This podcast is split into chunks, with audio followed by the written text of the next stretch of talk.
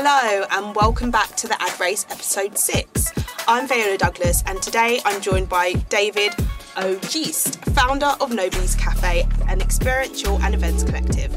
Before founding Nobody's Cafe in 2020, David held past roles at RPM and Culture Trip, but he of course left Culture Trip to explore his passion for experiential through his own business. In this episode, we are going to be finding out about David's career to date, covering his university days in Leeds and moving to London, and founding his own business as the world plunged into lockdown. If you don't already, you should follow David on LinkedIn as he's always posting the most incredible experiences, events and campaigns that you may not have come across. From Gucci and Palace Skateboards' colourful pop-up brand experience to a stop-motion of Mr Doodle's House of Doodles. So thank you for joining me, David. Nope, no problem. No, I'm glad. It's nice to be here. I've listened to the other episodes as well, so it's nice to be on one myself. Thank you. So we're really going to start from the beginning here.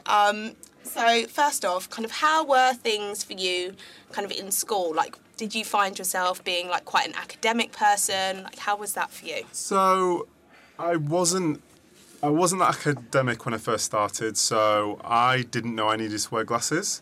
So for like year 6, year 7 UK schooling, I didn't know I needed glasses. So I was always sat at the back of the class and I was always a little bit slower than everyone, pretty much because I couldn't read what was being written on the board. So in year 7 I got glasses, and then after that I pretty much became more academic. So shot up in my sets and all of that, and then GCSEs, yeah, degree and all of that. So yeah, I didn't enjoy school whatsoever, but I was quite good at school and I just picked stuff that I enjoyed to do as well, so that's how I focused on it. So I did stuff like media, I did art, I did drama, all those kind of things that I kind of enjoyed doing, rather than I didn't enjoy the science parts and all of that stuff that you have to do. So you were always kind of leaning towards like experiential marketing, kind of, you know, people that put themselves out there a bit more, I guess. Yeah, exactly, and just like more the creative field. So I think like when I was younger, I wanted to be more in like film, acting, writing, and that side of things. And then that kind of just developed throughout, and I might be leading on to some questions you're going to ask, but it like that developed as I got a bit older, and it kind of moved away from film and more into marketing and experiential and experiences and bits like that as well. I always enjoyed kind of bringing people together. So even when I was 16, doing house parties at home when my mum was away, and then that kind of built. And we, when I was in sixth form, we tried to do an event at a nightclub. We'd hired the venue, etc., etc. Organised DJs, everything. People started coming, but the venue and we hadn't really agreed about the fact that everyone needed to be over 18. So we were over 18 when we booked, but the people we were inviting weren't. So a load of people were turning up, and the venue ended up like turning everyone away, and they gave us the money back for the hire and everything like that, because they were like, yeah, we didn't actually tell you. But that was my first official event, and it was a massive, massive flop. But I still love it. It's the T's and C's, isn't it? Yeah. Blame yourself. Yeah, exactly. They didn't put that in the T's and C's, so we just invited people. So we thought private event. It didn't matter that it was an over 18, but there you go. And so you did go on to study at university. Kind of do you remember back to that time and your thought process in thinking about going to university in itself? Yeah, I think there was a lot of my friends that were and weren't. Some were doing like going off in gap years and doing that type of thing and travelling. And for me, I saw it as a bit of an experience of meeting new people, really. Like, when I went to university, the cost of university was a lot lower as well, yeah. So that was part of the reason. And with my background, I was given grants and other things, so it made it the financial element of it wasn't necessarily an issue because of those grants, and because it was a lot cheaper at the time as well. So with that, I saw it as an experience to meet new people. Obviously the education side I would be getting, but I didn't actually see that as the important part, if I'm being honest. I saw the opportunity to get out there, get out from being sort of around the same people, get like working different places, doing bits like that, and also in terms of the event side of things, getting to experience more, going out, nightlife, all of those things, which I kind of always knew were there, but when I've been at school and in sixth form, I felt quite separate from. The education side was kind of part of it. I think by that point of going back from when I was like year 6, 7, didn't have my glasses, I was at an academic level where I knew, because I was taking things I already enjoyed. I could kind of pass those things, and it wasn't like I needed to focus in. It wasn't like I was trying to become a doctor. You were leaning into your strengths, exactly. So it was going to kind of come naturally to you in a way. Exactly, so it allowed me to explore other things, and I think by the time I was in third year, I was working 3 jobs. Yeah. No. So I was working part-time retail, customer service. I was working part-time doing events, like student nightclub events, and I was working part-time as being a basketball coach, as well as my third year. I remember one of my employers at the time was like, how are you doing this and university? Because it was like, I had pretty much, because I had 3 part-time jobs, I had a full-time job, and then I also had university on top of that. Did you feel like that was something you did because you enjoyed, or were you really trying to finance your life there at university?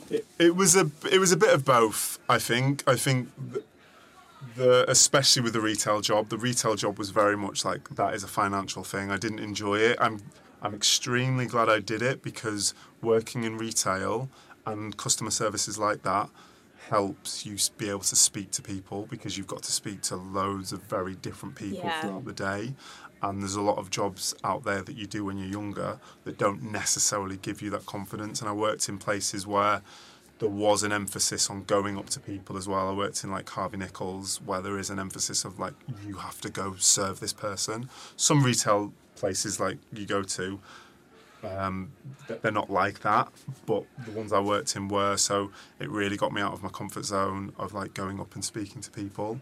And that now, when I've got to make calls and make sales and try and speak to new people, like it's an amazing thing I did when I was 19 to about 21. Paid, but that was very much financial. The other stuff, basketball. I'm 6'7", so I play, and then the events. Obviously, I love. And so I know you've kind of talked about getting up to the age of about like 21. So that was then you were kind of transitioning then from like university life and having all these 3 jobs into working life, when I guess some people still have like a couple of jobs, but you know, you have one main gig and hopefully a career that you've been able to continue. So how was that transition for you? Going from university to working, I know that you had your first kind of job it was in Leeds as well, wasn't it? Yeah, so I tried to start my own like student night company first, so student events company, doing like events still in and around Leeds, and that didn't go that well.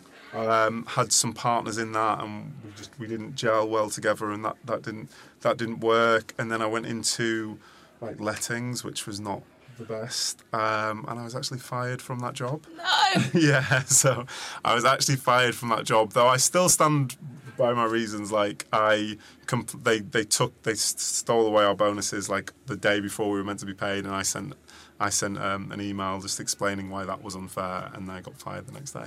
But anyway, so then I went and eventually got a job in experiential, so I'm glad all that stuff happened, because it's kind of led. Otherwise, you'd be David the estate agent. Yeah, exactly. So I'm very glad that happened, and I think I was unhappy in the role anyway. I'd done well, but I just wasn't happy. And then I moved into kind of like experiential and events in Leeds, just starting out literally as what they called at the time as a campaign estimator. So we'd get a brief on, and I would like figure out how much it was going to cost, the staffing, the logistics, all of that, and I would pull that together in into a budget realistically, and then I'd write that out, and then that would go on to the client, so it would go to someone else who would then send that to the client, and I was eventually moved on to dealing with some of the clients that were a certain budget, and then open up. And I worked there for about 4 years, and then I went to another place where I worked for about 4 years as well. So like Leeds was where I was from, and where my family still is, and on all of that side of things. So working there was kind of just like it was where I was working, but it never felt right. It never felt like I was kind of doing what I wanted to do, especially in that first company. In the second company, a lot more, because I had the boss in the first company, and I'm not going to mention company names, but wasn't the best boss. He was like, and I think I did a LinkedIn post about this at some point. Like I was on, I think it was about 24,000 at the time, and I was told that I would never ever earn any more than that. I was 24 years old, and I was told I would never earn any more than I was earning at 24-year-old by the MD of the company. And so, did he give any reasonings for this? Were people at that company earning more? Like, the people at that company were earning a lot more, and that was, and I was doing a lot of their work to allow them to like earn what they were earning, and then the commission. So I was doing a lot of the work, the communication, all of those bits, and within the company it was clear that I was like carrying that position in the company, but I wasn't getting paid, and it was said in my review, and there was someone else sat in my review with me who had just been brought into the company a couple of months earlier, and after I was told that, like, the review was kind of like, my MD just carried on the review, and I kind of just sat in silence pretty much, because like, I didn't have really much else to say after that point. And the person that was sat with me, once we got back into the office, because we'd been taken out of the office for this review, once we got back, he took me into a room and he just said, quit, you need to leave this company right now, because there isn't, like, the way you are treated isn't the way you should be treated, and you just need to leave the company right now. So within a month, I'd left, I'd found a new job, and I'm getting paid more money straight away. And I'd left that company. Like, looking back, there's probably other, like, at the time I didn't really think about it. Like, I just thought it was like directed at me. But looking back, being the only coloured person working in the building, and being brought into a room by the person that was a lot older and very like worldly, getting brought into that room, and that kind of what he said to me and the way he said it, it wasn't like direct, like, this is the reason, but it was kind of like, this is the reason. So he was trying to put like a status quo in place, even though you were doing enough of the work, all of the work. Yeah. And he didn't feel like he wanted to pay you more. Yeah, and it wasn't like I was asking for like, I want exactly what they're on. I was asking for like a pay rise of about, I think it was about $2,000 at the time. Yeah. So it wasn't like I was going, oh, like this other person was paid, I think, nearly triple what I was being paid. And I was asking for an extra. So it wasn't like wild. It wasn't like I'd gone into the room and been like, I want to be paid what they're paid. I was asking for a little bit more. So that's why I was taken into that side room and told, like, I needed to leave. So I did from that first one. Do you think, without having that person kind of take you to the side, you would have taken the initiative to leave that quickly? Or I don't think that quickly. I think, although I didn't embrace what was being said at the time, like looking back, older and wiser and understanding like the colour element of what was going on, I get it.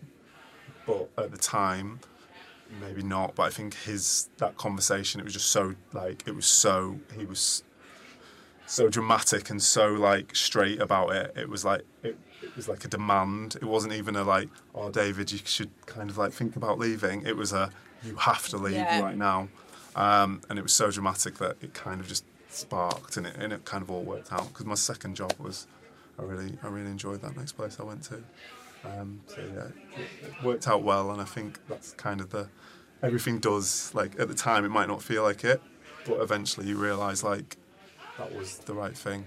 It's like a turning point, isn't it? Exactly that. I know a few years after kind of that bad experience in Leeds, you've then started working in Dubai. Was the company based in Dubai, or did you move to Dubai? Yeah, so the company was based in Dubai, and I'd been working a few months since that sort of like that bad experience with that job, and then I got another job, which I was very happy, but it just still didn't feel right. I was happy in the job itself and who I was working with, but there still felt like there was something missing, just not even just career-wise, but personally, like living in Leeds still. So I went on holiday to Dubai to see a friend, and then I was only there for like 4 days maybe. And then I came back and I had like the worst holiday blues. Oh. And so I just looked for experiential companies that were out in Dubai, wrote an email to one of them, got a response a couple of days later saying, let's have a chat, from that company. And it took, so that was sort of like my birthday's actually tomorrow, so my birthday's in November. So it took about, I didn't move till about the February, so it was a lot of back and forth. It took until January, but yeah, that just came out of an email. I just researched the company, went through like, this is my CV, do you have any roles, and all that side of things, which is... once I got there, they were like, this is rare that happens, but the fact that you'd just wrote an email and like we created a job fit for you, so it was really cool. I worked there for 2 years. I had PlayStation as the main client and did some amazing experiences with them. The first experience that I did is still probably one of my favourite, which was I organised a sort of like a media press trip to Nepal. So we were promoting a game called Uncharted 4. There's now like the Tom Holland and Mark Wahlberg film around that game as well. But we needed to kind of give them the experience of being in the game. So it was about finding a location, which ended up being Kathmandu.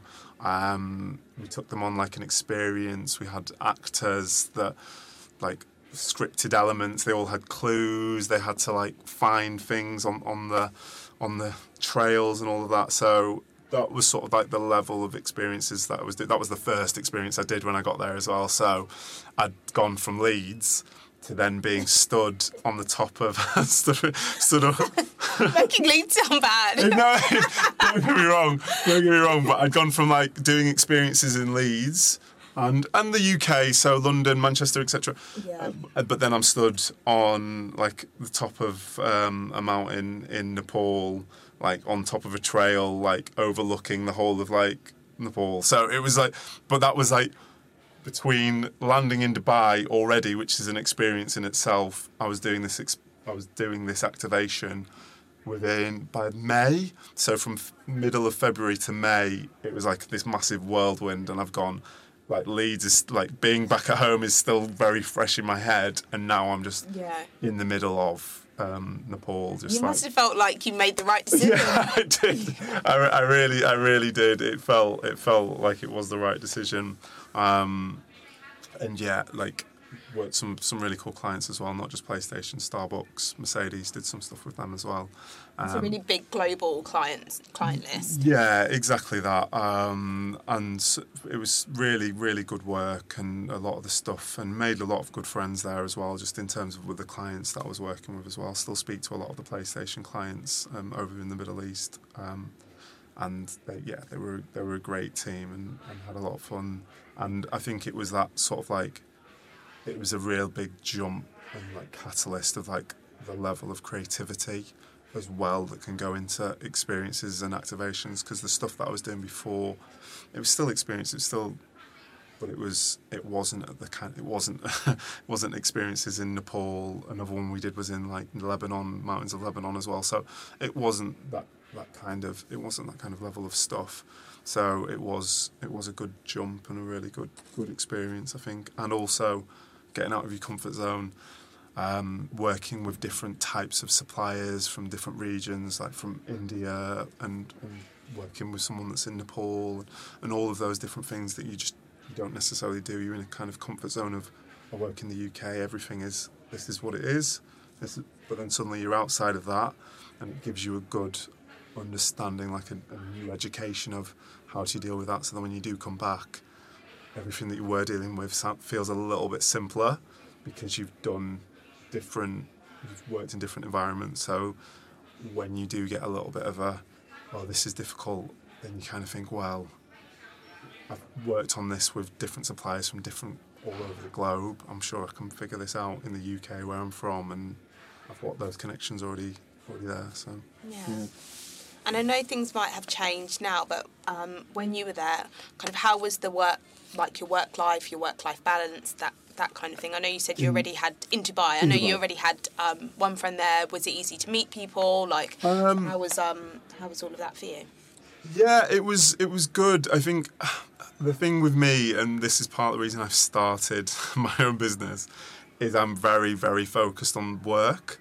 So I had an amazing time, and the weekends were great, but like actually building that life element, work always came first, really. So like, and I think the thing about Dubai as well is because a lot of people are from Emirates, and their schedules are very different. So people, and then you have friends that are like promoters and work in like clubs, and so they'll be like, right, we're all off out on Tuesday night, and I'll be like, yeah, I'm going to go to bed at 10:30, and those schedules didn't necessarily match up. So there is kind of like two lives in Dubai, because you've got that kind of tourist, one of your friends is flying in every other week and everyone's going out, and they're going out on the Tuesday, and then you've got the work kind of balance of, I work a 9 to 5, more than 8 to 7, but I work on these projects, and that's what I'm focused on. And for me, that was kind of a big focus. And I think looking back, I don't think I would have done anything differently, if I'm honest with you. I think I love what I do, so being able to sort of like focus on that and do these amazing things and not be hungover or whatever at work on a Wednesday, like I'm not bothered that I missed out on that sort of thing.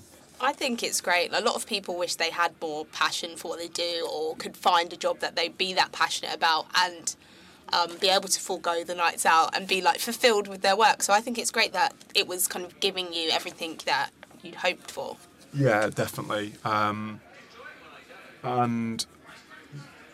like, and that was kind of the reason I left, because when it stopped fulfilling that part, because the Dubai life side of things I wasn't like in love with. Yeah. And there's some people that stay because they love the Dubai life, and they love the brunches and the beaches and that things, and don't get me wrong, I love brunches, I love beaches, but I wasn't like, I need this part. For me, it was like, I want the work part. Mm. And if the work part wasn't amazing, I kind of just went where the work was, which is what led me kind of back to the UK, really, because it was just within the company I was in, it felt like, again, I'd kind of hit a ceiling of what was going to happen, and I felt that I should have been promoted, and I wasn't promoted, but other people around me were promoted, and at one point someone left, and they were like, well, if you're not getting promoted, then I know that if the work that you're putting in isn't going to get you promoted, you're better than I am. Yeah. So I'm going to leave the company, because I know that I'm never going to get promoted and it's pointless. And so they actually quit, and I was sticking it out. But then when one other person got promoted, I was just like, look, yeah, I'm going to kind of call it a day, and I moved straight.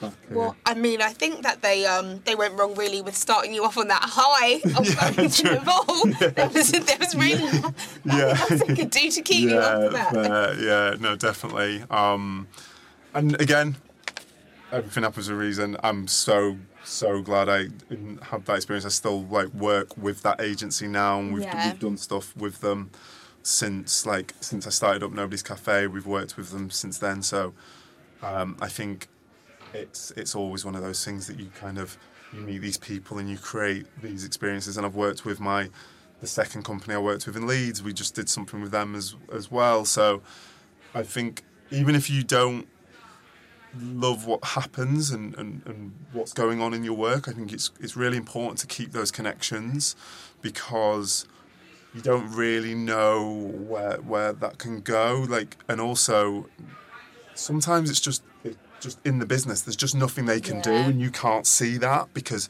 there isn't the finances there, or there isn't this, or there isn't, and you can't see that. And sometimes you're being held back, and you shouldn't be held back, and all of these things. But I think keeping those connections, because something down the line might come, or that you may get offered something that you weren't offered, or they may be able to say, we know that that person was great in the company and we didn't necessarily send them off to the level they needed to be, but this is what we can now help them with, or anything like that. So I do think, even I say, like, I left, and I'm glad I left. I'm glad I also kept the connections that I made while I was there.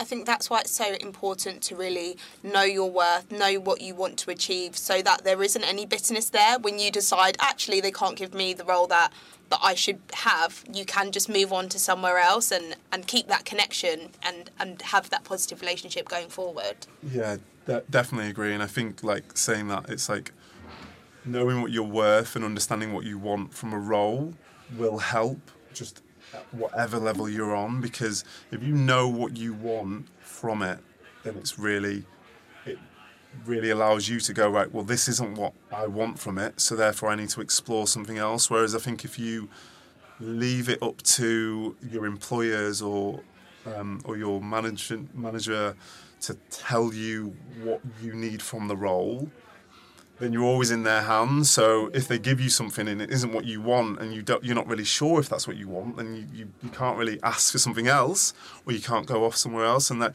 I think that's even the same for, like, interns. And I get emails from people saying, I want to intern. And the first thing I ask them is, like, what do you want from it? Yeah. Because I can tell you now if I can give you what you want from it, or I can help you on the way to what you want from it. Because if I can't, there's no point in me saying, yes, come intern here, because at that stage of your career, it's about learning and it's about understanding where you want to go. So I think it's really important. So yeah, that's a really good point. And so after you left Dubai, you didn't decide to go back to Leeds. You actually... Leeds is great, by the way. Leeds is great. But you decided to move to London. So how did that decision come about? Were you just ready for something different and kind of looking for a new place to explore, as opposed to going back to your old stomping ground? Yeah, I think with London, in terms of the UK, there is a lot more opportunities when it comes to marketing, brand experiences, advertising, all of those things. That there are more companies here. I think there are a lot of companies outside of London that are doing amazing, amazing work, but there just isn't as many opportunities in those cities. So coming to London was kind of something I've always wanted to do. Like, my dad is actually, well, he's originally from Grenada, but lived in London for most of his life, like Windrush generation. So there's always, like, I've always come down here when I was young, and there was always, like, a draw to come live here anyway. And then, like, an opportunity sort of arose. Well, I was still in Dubai, and I was kind of, like, applying for this job. I think you said it was RPM. And the day I quit without having the job at RPM, so I quit on the morning, on the evening, because we were 4 hours ahead, I got a phone call from RPM, who I hadn't heard from in about 3 weeks at this point, and I just thought, like, it wasn't happening.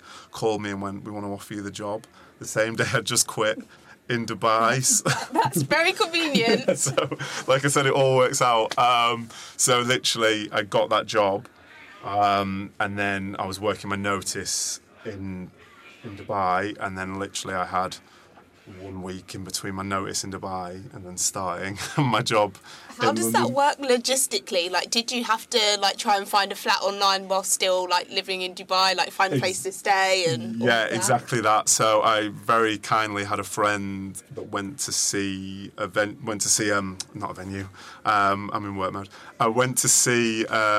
for me and, like, checked it out and was like, yeah, you can come live here for a bit. So I just went and, like, lived in this flat that he'd gone looked for me, like a house share, and then I lived there for a few months before the place I'm in now. So So how did you find working in London compared to with the other places that you worked, so both Leeds and Dubai? Did you enjoy the pace, the working life, the environment?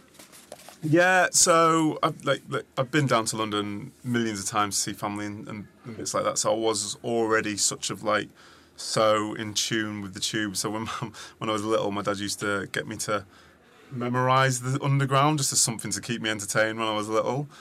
So I was already in tune with that sort of side of things and the pace of it. And I really enjoy busy cities. So New York is where I would if I was going to go live anywhere else, it'd probably be New York, so just an even busier city. So that kind of pace of things, more than happy with. I think the thing about London is it's really spread out. So when you move here and you say, oh, I've got friends in London, where in London are those friends? What zone live in? Yeah, what zone do they live in? Because I've got friends that I tell them, you don't even live in London. That zone's not even in London. And also then you go, well, one's totally west, one's totally east, and one's totally north. And it's that kind of thing is very different from somewhere even Dubai is quite quick to get to, even if you've got a friend that lives far away, it's still quick to get to. Leeds is everything's 5 minutes away, so especially everyone drives in Leeds as well, so it's literally everything's 5 minutes away. So that was a different thing that I'm, to be honest, still getting used to about living in London 5 years later, because there is a lot more commuting to just going out for dinner.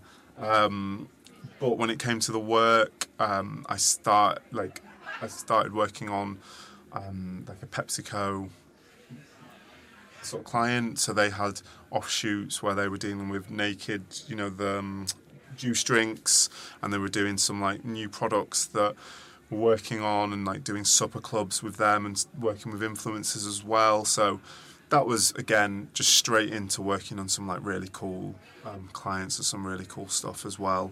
And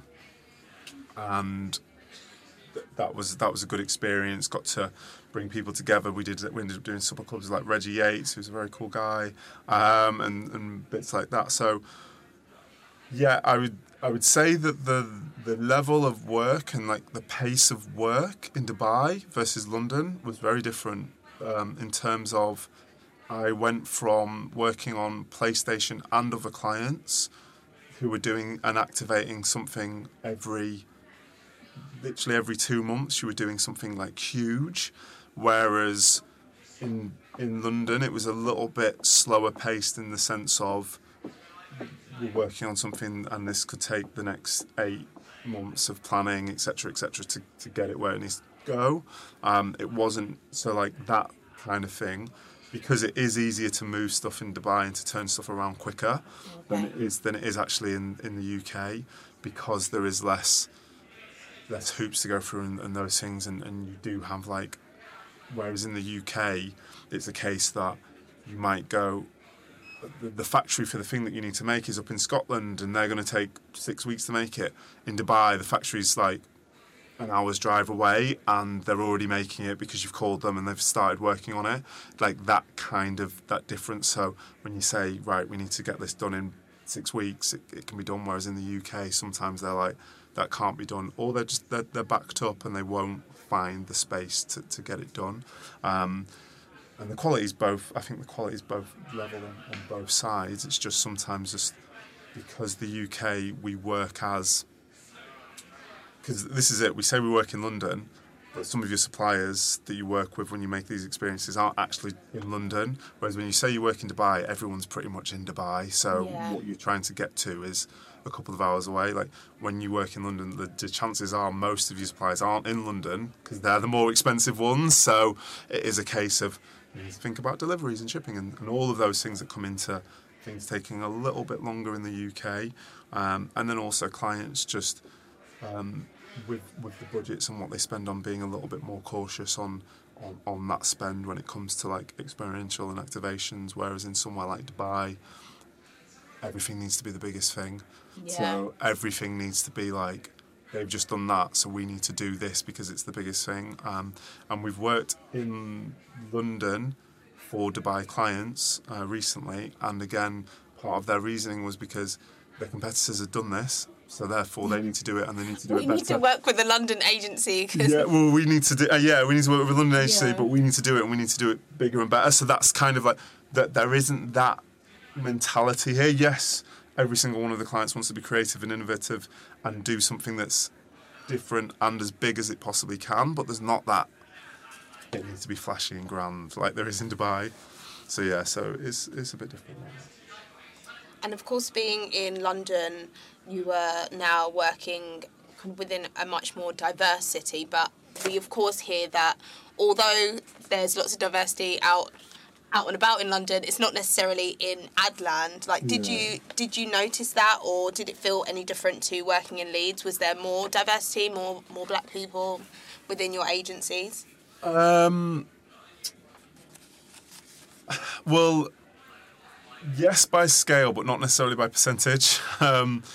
Because where I was working in Leeds, they were smaller. The percentage was probably the same. You know what I mean? Like, I think at RPM at the time, there was probably around, I'd say, I'm just trying to think of percentages here, maybe 10%, and that's being very, very generous. Probably around 5% was diverse at the time I was working there. So it's a little bit like,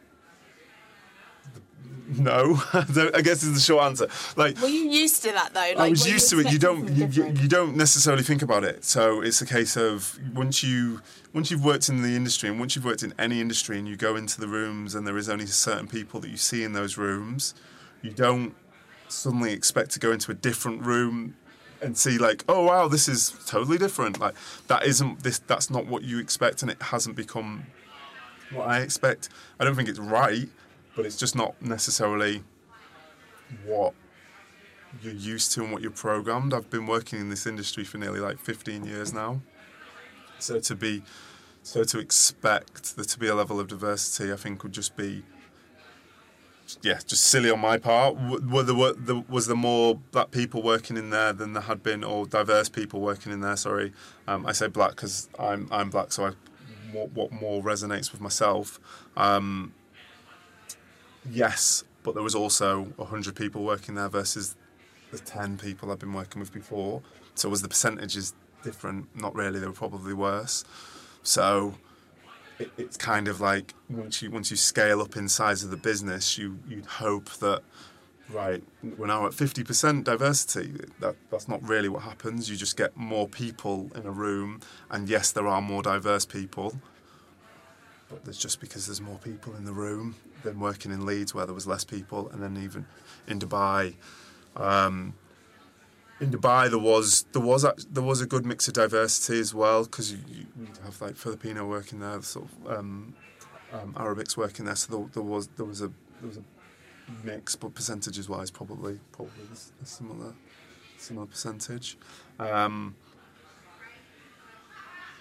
So from RPM, I went out of agency and I went kind of to Culture Trip, which was client side, my first time working client side. And diversity there changes a little bit, and it does, like, it is a bit broader, but in a sense, like, in the marketing department, still not necessarily as diverse as it can be. Sort of like, I'd say, like, the female-male split is always quite good. LGBTQ+ split is generally quite good. In Culture Trip, it was a lot better than potentially other places I'd worked before in terms of the LGBTQ split. But yeah, it's still like diversity is still an issue. I think it's something that's getting addressed, but. I was at a talk with the Elephant Room that work with Clarks. I don't know if you've heard of them, but I was at a talk with them, and like you hear some of the percentages that we're in now, and like and I know I talk because I relate to being black, Caribbean descent, African descent, the Asian you look at the Asian percentages and it's even worse than sort of like the African Caribbean descent percentages. So it's getting better and people are addressing it, but I don't know if it's moving at the pace it needs to do.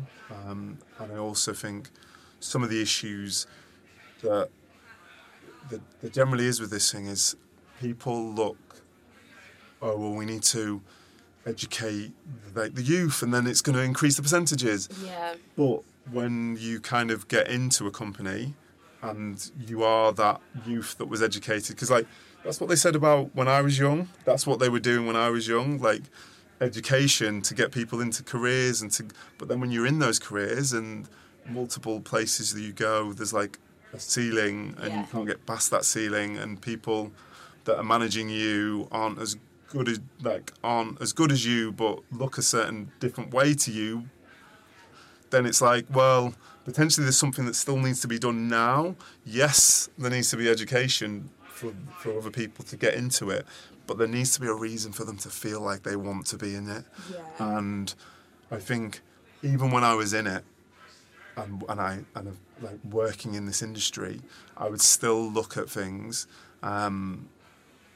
like entertainment, like film, TV, music, sports, as being like, as a person of African and Caribbean descent, that is where you are going to have a fulfilled, happy life if you are in that, because that's what's shown on TV is like those are the people that are successful. Whereas in business, and in the industry I was in, it's minimal. So like, never really had someone that's like on a board level that's been diverse in company that I've worked with, like those kind of things. So it's like, yes, education and that side of thing is important, and it really is. But it's also about giving opportunities to the people that are already in those roles or already in those companies, so that the people that get educated and the younger people that get educated know that there's something for them. Otherwise, like why bother? Like, why? You need to be able to progress, like, to, I guess, the whole, like, entire realms of your ability, not be, like, stopped by a ceiling because of your race. Yeah, exactly that. And I think that's probably, because whenever these conversations come up, and they do come up, I always kind of say, like, and everyone always points to the, oh, we need to go into universities and we need to, like, educate the people that are in there and, like, let's make them better. And yes, we do, but you've also got, like, a position on a board, like, in your company right now, like, of this person, this imaginary person that's speaking, you've got a position in your company right now that's probably going to go to someone that, like, there is someone that's educated of a diverse, like, diverse race, but it's probably not going to go to them. So while you're sat there saying that people need to be educated, you're not looking hard enough for the people that are educated. I experienced this before. I was working at a company and they were really insistent in going into schools and colleges. And I said, you realise the percentage of people who are graduating university, so they have a full degree, if they're from a diverse background, they're less likely to actually be able to get a role in what they studied. So you've got these people with a degree who you're not giving a job, but you want to go to the school to bring them up. And you're like, there's people that don't need to be brought up. Yeah. They've already got a degree. You need to hire them. Yeah, and it's exactly that. But the thing is about, like, it's perception as well. Yeah. It's like, outwardly, it looks like, oh, we're going into schools and we're doing such a hard work. But then, like, actually internally, what are you actually doing? And that kind of happened with, like, the George Floyd thing when in our company, like, we were about to say a lot of things on social media and people within the company were like, how can you say this stuff and go outwardly saying how supportive you are when internally there's no one diverse on the board, there's no one, like, diverse at a C-suite level. So how can you go out and say that? But it looks great to say, oh, we're going into school. We all stand together. It's like, actually, let's... I've seen some companies, they have been a lot more transparent and they have published all of their stats and then they're updating them year on year now. One great way not to hit a ceiling is to start your own business. You picked the best time ever for it, didn't you? Yeah. So we were like going into a lockdown. Were you thinking about starting your business, Nobody's Cafe, before the rumblings of the pandemic, or did it come about when you saw what was happening around you? So I was at Culture Trip when the pandemic started. Our CEO at the time was a doctor, and he kind of saw that what was going to happen earlier. So I can remember I was having conversations, because we were working really close at the time on a few projects, and it was about early February. He's like, we're going to go into a lockdown. I was like, never going to happen. Like, it's not going to happen. He's like, no, it's definitely going to happen. He sent us all home early, and then unfortunately, partly, I think it was already going to happen, and also just because of the pandemic, there was redundancies made at Culture Trip, and I was one of those that got made redundant. I work in a travel company, and I work in the events department in that travel company. And your CEO's a doctor. He's now off saving the world. Yeah, so you kind of know that your job is at risk when that's your role. So I had kind of I was unsatisfied. Like, I'd done stuff in Leeds, and I got to a point where I'm like, I'm unsatisfied. There needs to be more. I've gone to Dubai. There's a point, hit the ceiling. I'm unsatisfied. I need more. Gone to London, done that in the agency. Same. Then gone over to client side, done that, and I was like, I always felt that there was always a little bit more I could be doing. So I was made redundant. That was a very long process. There was the idea of like staying with the company. There was all of the things that I could have done. There was an idea of like trying to find a role within another company, in a brand experience company, in June 2020. It was just it wasn't going to happen, and I felt like it was something that I'd wanted to do, and I wanted to kind of like break through that. And like you just said there, like, there isn't a ceiling, because it's like I've started my own company, so the ceiling is what the company can do and what we can make it do. And I felt that this was like, that was the sign to go do it. That being made redundant was a sign to go do it. And so June 2020, Nobody's Cafe was born. And yeah, middle of the pandemic. But I think, and this is why I like go back to getting pulled into that office when I was 24 and told to quit that job. It all happens for a reason. And I think that time where a lot of other companies were like focused on how do we survive, what do we do, like making redundancies themselves, organising all those things, and like that kind of like that metaphor of big ships trying to turn, and it's very difficult. I was there kind of like in the office space that I've got in my house, like working on the logo, doing the website myself, like doing all of this, like figuring out how to even set up a company in the first place, like figuring out what accounts were and how to get that all sorted. And I was sort of laying the foundations while also talking about, this is the potential, writing the copy for the website, which massively needs an update before anyone like jumps onto the website, needs an update. But those things that I was kind of able to do in a period where it was like, it was quiet, and I got to really refine that. Like, even the first website's changed since that, and I did a second website in that period because I was unhappy with that first one. And all of those things that I got to do in that sort of June 2020 to January, when in January 2021 is when I got the rumblings of the first client. And yeah, so it was a good 6 months of kind of like living off what had been like redundancy money and like that side of things, and they paying out my contract and bits like that, living off that.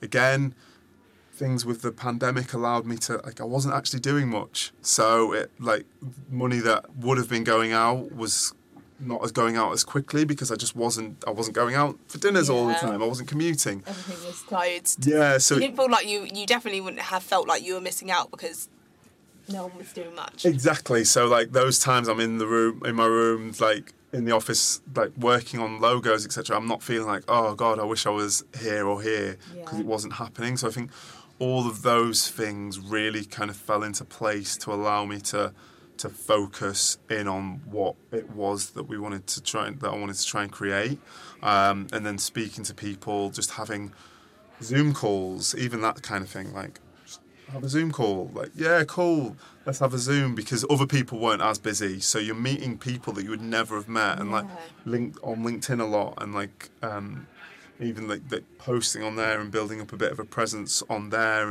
and connecting with people and all of those things, and also like part of me was just dealing with all the stuff that was going on with the George Floyd moment at the time as well. So it was June 2020. That was the moment it kind of all erupted. And watching all the news and watching all that stuff happening, while also being in the lockdown, while also just coming off the back of being made redundant, while also starting a business, like there was a lot going on, and so it was like, it allowed me to focus in on something rather than everything else. Like, there was a lockdown, but I focused in on this. There was a George Floyd and all of the things that are being said, and all of the there was an amazing amounts of good that were happening at the time, and a lot of people coming out and saying amazing things, but there was also a lot of people on social media saying bad things, and like the responses that you were getting to some of this stuff. So it was a really like sort of cathartic thing to be able to go, right, this is really important to me, and I love what I'm doing, and I'm doing it for me, and not only that, like, I think if we like jump back into what we were saying earlier, like, and giving people from diverse backgrounds something to look at in the industry, I was doing it for that as well. So I always felt like I'm hitting a ceiling, but I always also felt like there's no one that looks like me that hasn't hit that ceiling. And I think in the US, they have their own problems, don't get me wrong, but like in some companies you do see that people of a more senior level are diverse. I remember meeting someone that was really high up when I did something for Culture Trip in South by Southwest, and I remember meeting someone up at Twitter at the time that was like really senior, like African American guy, and I was like instantly you feel like, oh wow, it's possible. Yeah. Like I'm 33, 34 at that time, and I'm like, oh, now I realise it's possible because I've seen that it's possible.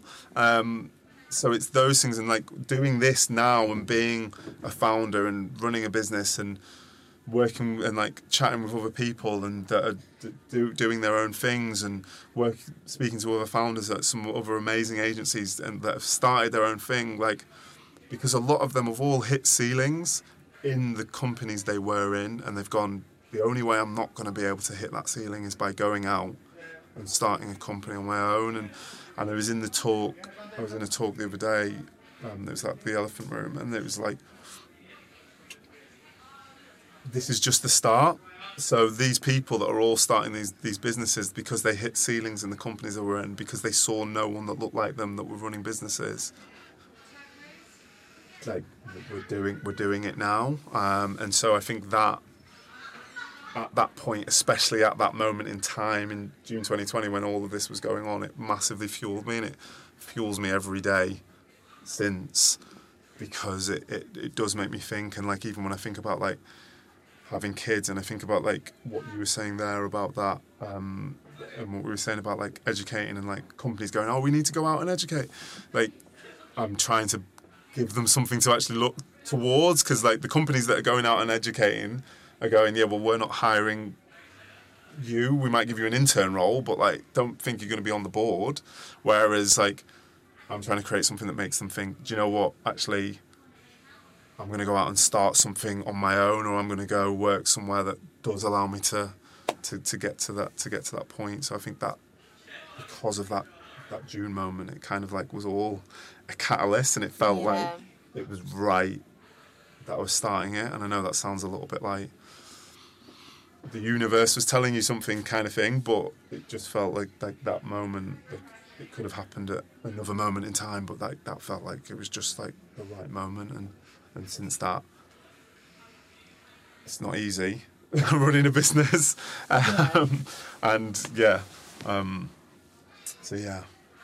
Well, I know Nobody's Cafe, you're a experiential and events collective, but could you just talk me through a bit more about kind of what you do, kind of what clients you work with and that kind of thing? So the way we kind of like, what we focus on and what I kind of love is in real life experiences. And I think I kind of doubled down on that while everyone was doing virtual experiences. I was kind of a little bit like, I do think they have a merit, but that in-person connection and that being somewhere is something that is really important. So that's kind of what we try and do. We try and create tangible experiences that someone can either be in a place or receive something. So like an influencer gift set or something like that, or a gift set that someone can kind of like open and actually feel like there's something there. And we'll do sort of product launches and events where people are together, do panel talks.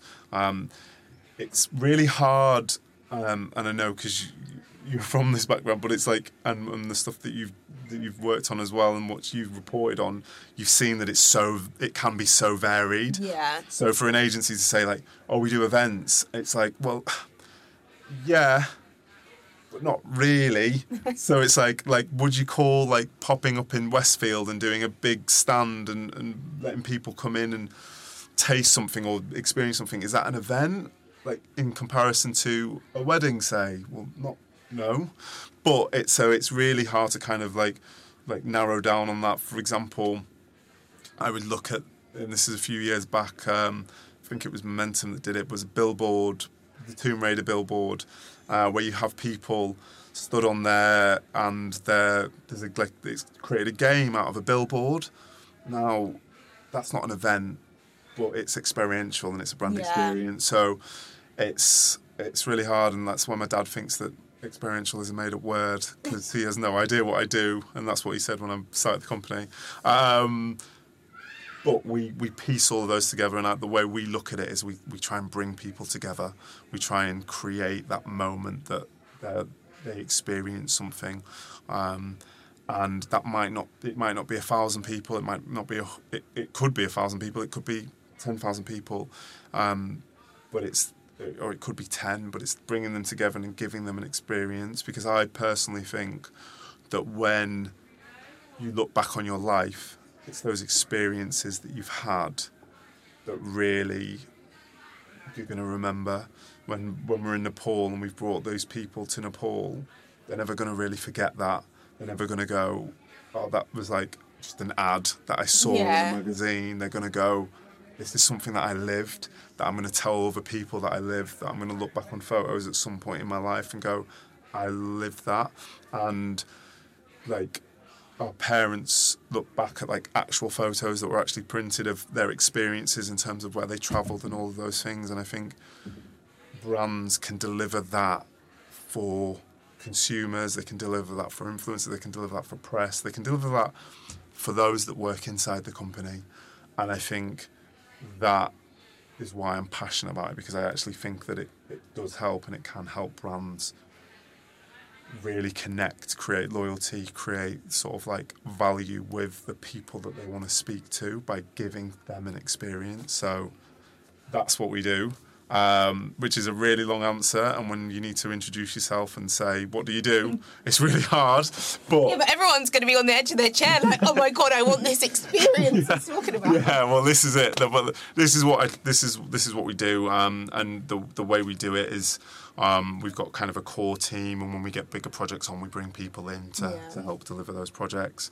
And we've done stuff for Amazon Prime Video, we've done stuff for Adidas, we work closely with Trivago doing like experiences for them, we've done stuff for Spotify.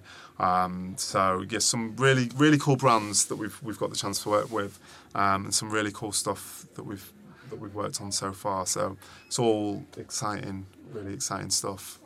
Anything top secret coming up for Christmas? Yeah, a couple of top secret things coming up for Christmas, which I can't say, which I'd love to be able to talk about, but hopefully you'll see more of that soon, like by the end of this year. So yeah. What do you think really sets Nobody's Cafe apart from other agencies? Like, why do people gravitate towards you and want to work with you? That's a tough one, because I think, like, I think trying to have, like, a point of difference and all that makes them, other agencies, seem like they're doing something wrong. So they're not necessarily doing something wrong, because I think all other agencies have their own ways of working and doing what's right for them. I think with us, because we're small and we're able to do it, we have amazing relationships with our clients as well. We're very transparent about what we're doing and how we're doing it in terms of markups, in terms of the way that we work our fees. So a lot of that is based on the size that we are. It's based on just creating those relationships. And then even with our partners, like some of the partners we've worked with, like, we worked with someone on one of the campaigns we did this summer, emailing someone in New York, and I'm on the phone with them at like 10 at night, chatting through, and like, now, like, went back to New York in September, I'm having dinner with that person because they're now my friend. And it's that kind of, like, we're trying to create a community in a sense that when I've worked at other agencies, like suppliers, etc., haven't necessarily felt part of the community. They've felt like they are a service to what's trying to be delivered, and we're trying to build, like, and that's why we say about bringing people together. We're not just talking about, like, bringing consumers together. We're not just talking about bringing the creatives together in the room. We're talking about, like, bringing clients into the, like, what we're doing. We're talking about like bringing suppliers into that process, and like, if we work with a supplier and a client asks who the supplier is, we say who the supplier is. We don't hide those things. And when I've been in other agencies, it's kind of like everything's white labelled and like, oh, hush, we can't tell them that we're using this person. And it's like, I know, like, what... we go back to the start of this conversation. We talk about what did I do when I was in university. I learnt into my strengths, so that allowed me to know that I was delivering on that, because I've learnt into... I know I'm good at English, I know I'm good at media, so I've lent into my strengths. Same with the company, leaning into the strengths of what the company is good at. So are we the best at PR? No, so we've brought in this other person that can help with that. Are we the best at fabricating a whatever it might be? No, but we work with people that are, and this is the people that we're working with. I think in a lot of agencies that I've worked in, or like, because I've also been on client side, so I've had like both sides of the table, and I've had the kind of like standoff, we're only going to show you the presentation when the presentation's ready, we're only going to show you these bits. And I remember having a conversation when I was client side with an agency, and I was like, look, I've done this, so I've been doing this for a very long time, I know that I need to sell you into the CMO, and they need to buy what your idea is. Why don't we just work on it together so I can, like, help do that? And they were like, no, we'll show you it when it's ready. They showed it. CMO didn't like it, went with another agency. And I was like, I wanted to go with that agency. I was pushing as hard as I could to go with this agency. That's why I was like... But because there's that kind of, like, a bit standoffish, a bit like you're a client and, like, we're the agency, and there's like this battle in between us.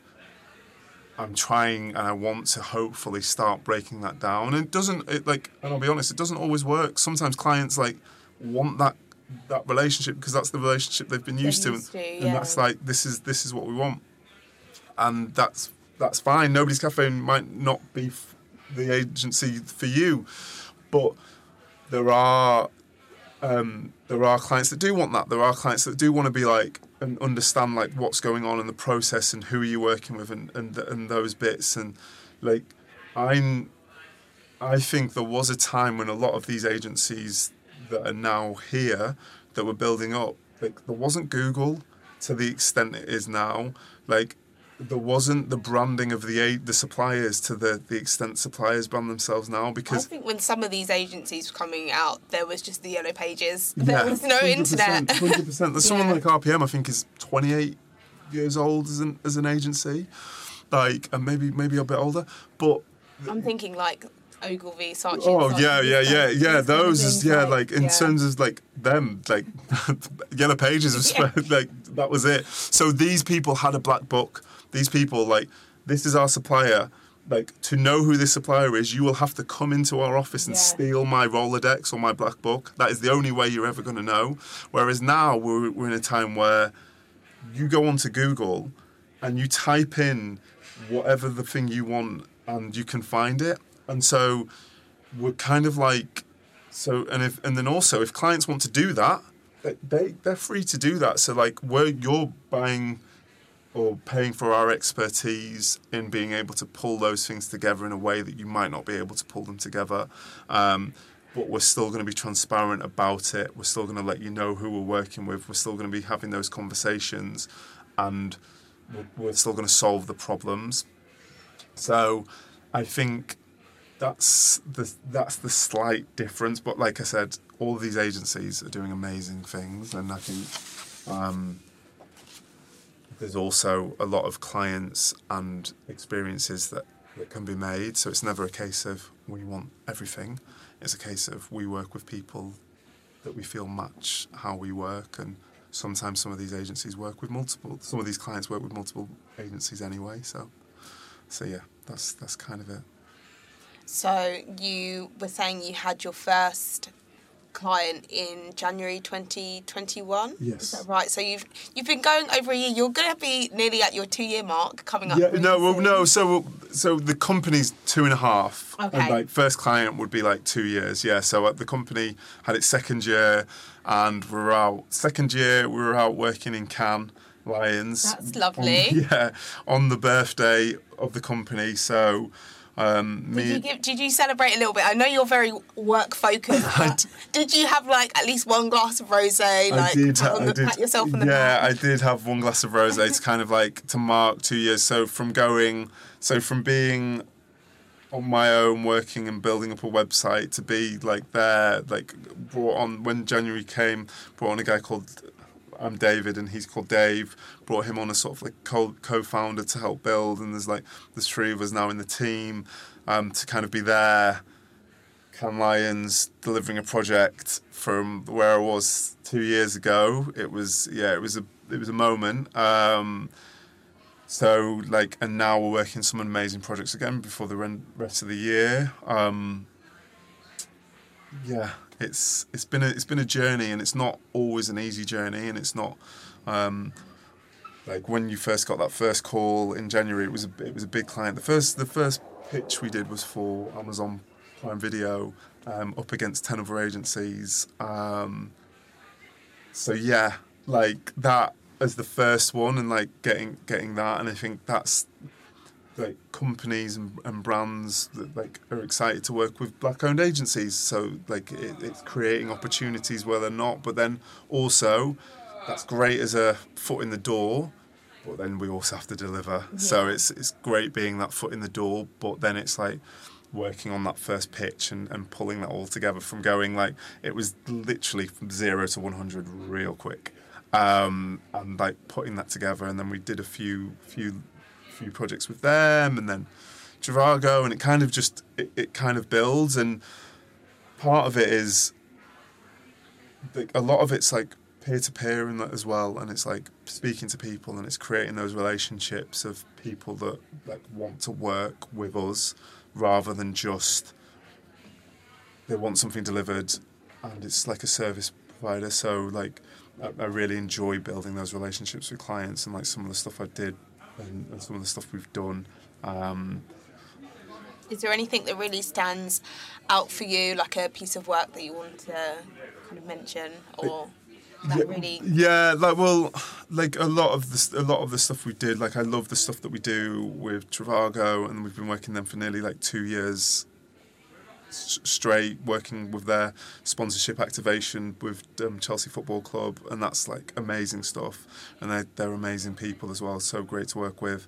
The first stuff that we did with Prime, because it was like the first cut is the deepest kind of thing, like that was amazing, and that was still kind of a little bit in lockdown, so we were working with a lot of influencers. We did a great project for Green King, where we did their product launch, and we had a lot of stuff going on with like theatre and scripts and all this stuff at their product launch.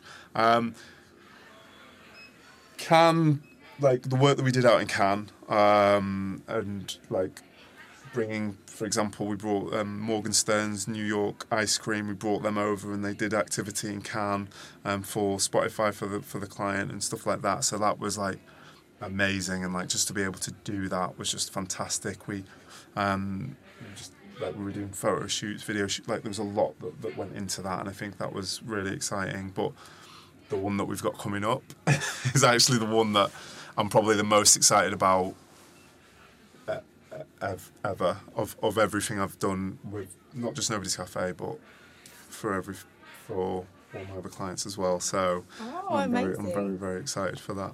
So I hope I'll be able to share more about that soon. So I'm sorry to like talk on a podcast where I can't tell everything, but it's just... Well, that's why we said everyone should follow you on LinkedIn. Yeah, exactly. Follow me on LinkedIn and you'll see it. So as well as talking about kind of your experiences, on LinkedIn you also share lots of amazing projects that are very like eye-catching. So kind of when it comes, you obviously have a real love for experiences, experiential.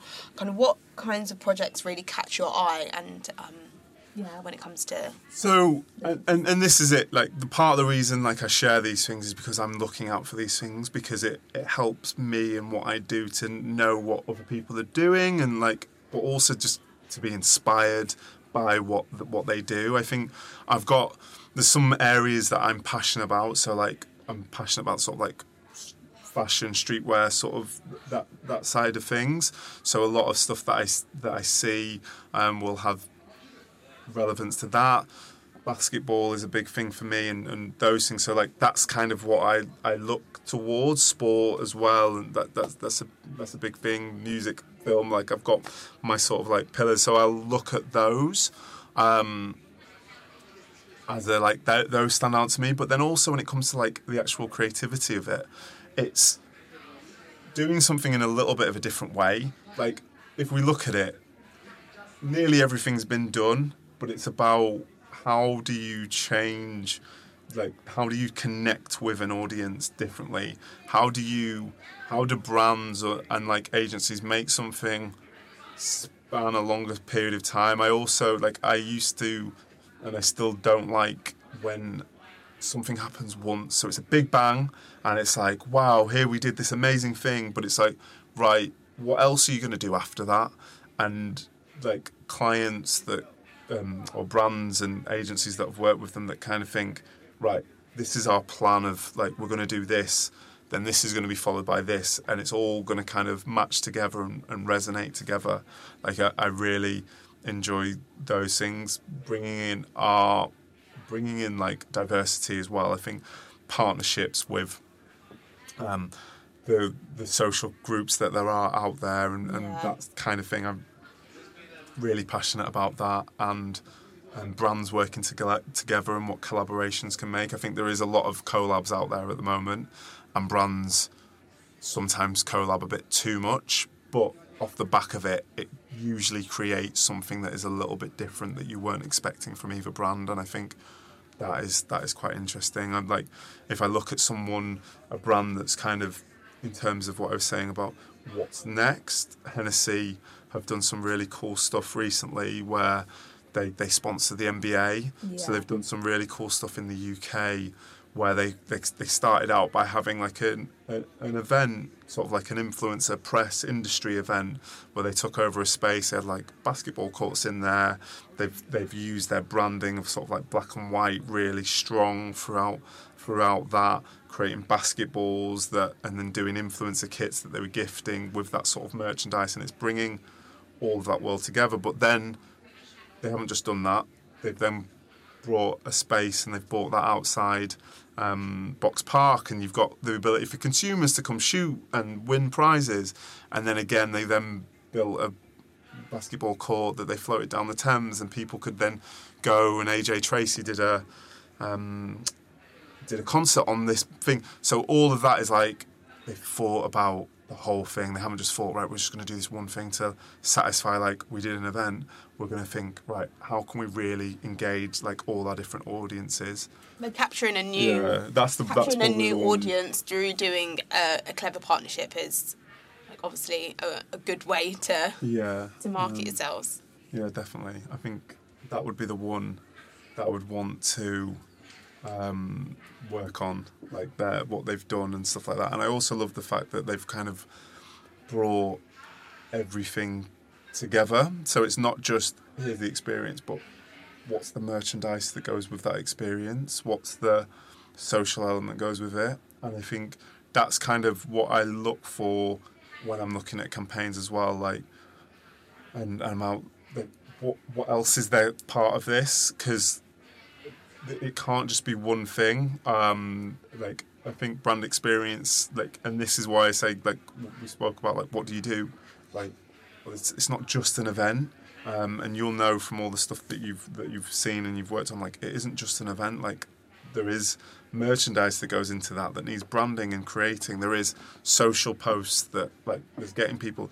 And I think when you see that it's done in such a cool way that, like, every single element has been thought about, then that's really cool. I think another one is another really cool campaign, like, I'm probably going to butcher the way this is said, but Jacquemus, the fashion brand, and, like, the way they've set up, like, just one colour, they set up these vending machines and, like, that, and just even in that, it creates kind of like an art moment. They did one in Paris, which was all pink. Then they came to London, and they did one which was all blue, which was at the back of Selfridges. Yeah.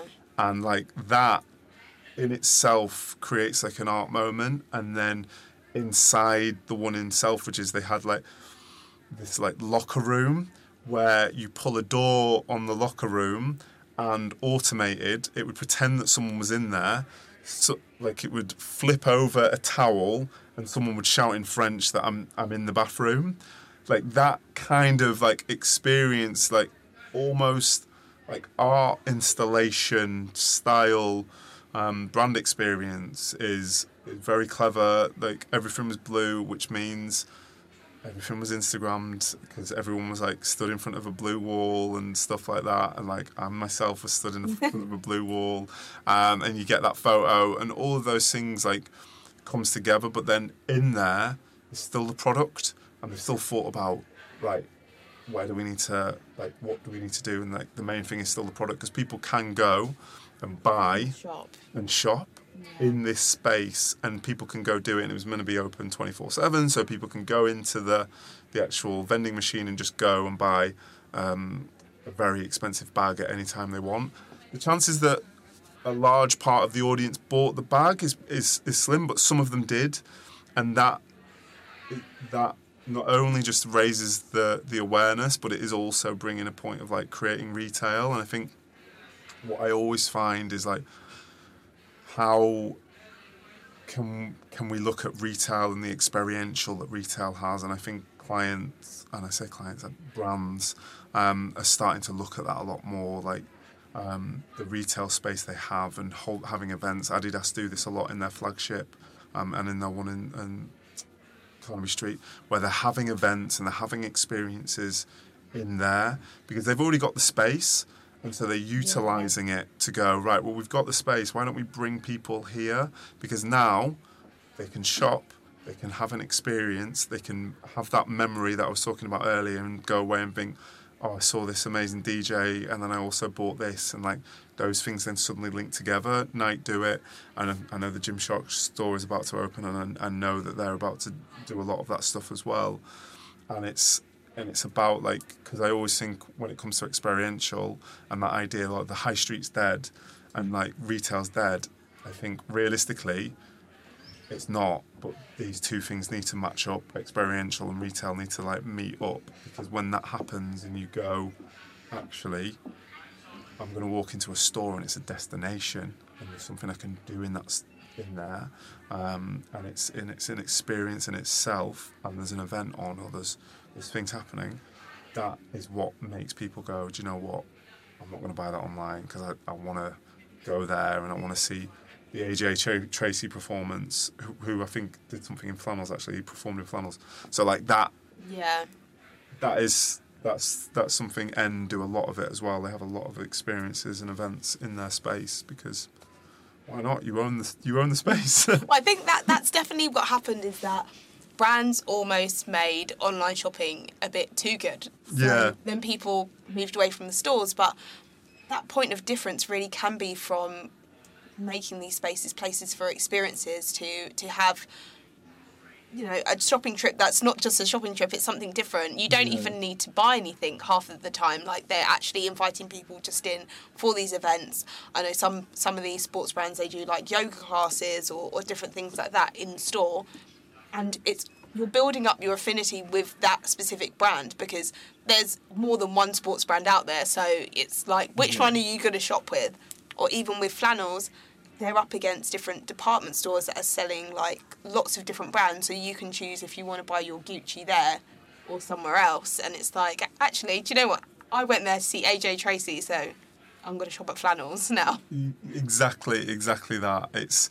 I think retail at a point is like, it's a really nice warehouse. So some retail is, you've got nicer lights and you've got nicer fittings, but really, I'm not getting a very different experience as if I walked into your warehouse and like just saw the clothes in the warehouse. The lighting might be a little bit nicer and there's a fitting room, but utilising that space to go, no, actually, come here because it is a destination and there's things you can do. And like, you see that with a lot of them opening up cafes in there, and even like some streetwear brands that always have, like Kif is one of them I really like, because it has like Kif treats, because it's got that ice cream element. So like having that in their stores, and Maison Kitsuné that have got Cafe Kitsuné, like all of these things are going, like there's more that we can do with the spaces, and there's like that helps with experiential. And that's why I say about Jacquemus, because that's kind of from that same, like what Maison Kitsuné opening a cafe, like they understand that there's more that you can do than just going, come and just buy this off the shelf, and you may as well just bought that online. The only real difference is you get to try it on, and that's the only difference. So like things like that, things that resonate with me, because I always think like there's an opportunity to create a sales moment. And Gucci did something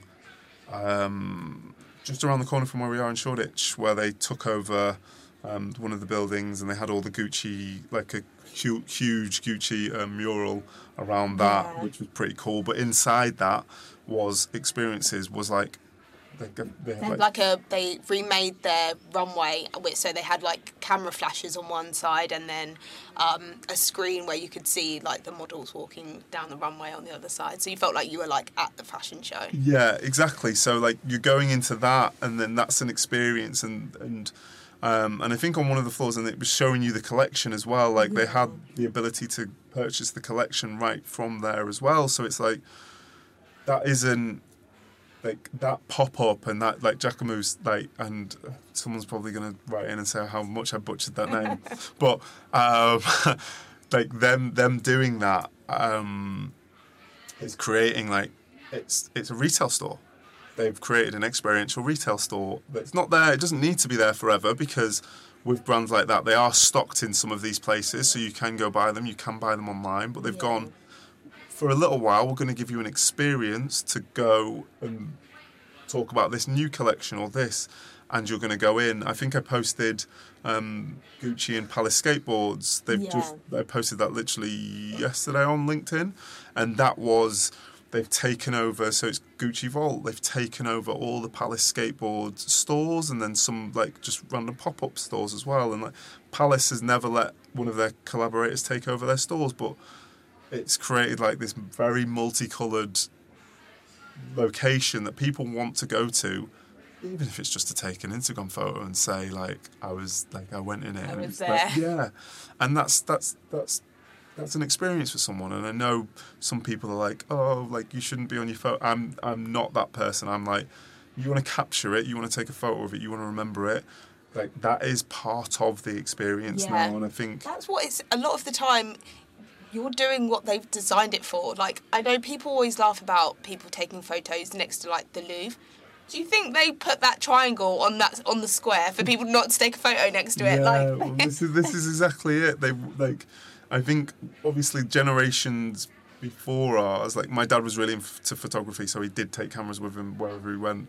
But like most people didn't really have a camera wherever they went. Like they wouldn't take a camera to a concert. They wouldn't take the idea of taking a video camera to a concert, which you'd have to hold on your shoulder. Like no. So like whereas we go, like it's just on our phones, and like we want to be able to remember the experience. We want to be able to look back and think like, I was there and I experienced that in a way that generations before couldn't. And I get the idea of, you're in the moment and just be in the moment. And I think there's a place and a time for doing that as well. And I think, but like you said, like it's there to kind of be captured. It's there to create memories, and like photography and videography allows that. And so when you get things like the Gucci taking over the side of a building, with their monogram, or like people are going to take photos of that, because that's something that they want to do, and if they want to share that to their audience, which might be on Instagram or TikTok or wherever it might be, that's because like you've created something that they think is worth sharing, and there's merit in that. There's merit in the fact that people want to share something that has come out of someone's like creative brain, and like they want to put that on Instagram. Like one of the first campaigns we did for Prime Video, where we created influencer kits that people were sharing, and like we hadn't paid people, like this wasn't like influencers we paid to make them share. We sent it to them and they were sharing it because it was like, this is cool and we actually like it. And it's like, that's amazing, because it's like they want to share that with their world, wherever that world is, 100 people that follow them on Instagram, or like whatever it might be, or if it's 1 million people that follow them, it doesn't really matter. That world that they're sharing that to is really important to them. And so being able to create moments to allow them to do that, and create moments that they live and they can do that, I think is what it's all about. And that's why I'm so passionate about in person. So kind of looking back on everything, but everything that you know now, what would you say to your younger self, or like what message would you give to people who are maybe thinking about doing something different, or I guess they're kind of having that pivotal moment right now? Like what would you tell them? I think I would tell them to do it. That's the main thing. Like there is so much like imposter syndrome. There's so much worry about like, is this going to work out? And the reality is everybody thinks that everything they do is final. So everybody, like when I was moving to Dubai and people were talking to me about moving to Dubai, I was like, well, I'll just move back. Like, if I don't like it, I will just move back. If this isn't the thing for me, if I start a job and it's not like, this isn't final. Nothing is like, the only thing that's final is death. So everything else that you're doing and that you're thinking about, and like, and this is, was me as well. Like I used to think like, oh, well, if I do this, like, this is going to be it forever and I can't change anything. And whereas if I'd started in June 2020 and it hadn't worked out, at least I could say I tried. At least I could go back and go, do you know what? It didn't work out, but I don't regret that I didn't try. And I think that is, like, something that I would tell my younger self, just, like, trying. And if it doesn't work out, like, you will figure out a way of doing something else. Like, it's not the end. It's just the beginning of a different journey if the thing that you thought that you wanted didn't work out. And I think that even working, like, and that doesn't need to be starting a business, because not everyone wants to start a business, because like I said, it's not easy running in it, and there's some bits that I don't enjoy, and like but that can be working in a company. Like you want to go for being promoted and being like on the board seat. It might not work out, but you go somewhere and you find something else. But you go, like, don't ever think. And I know what I was saying earlier, like, just because there isn't someone in the place, in that role that isn't you, you could be that person. And just, if it's not that company, there is some other company, so just make sure you just try and reach those type of things. So yeah, no regrets.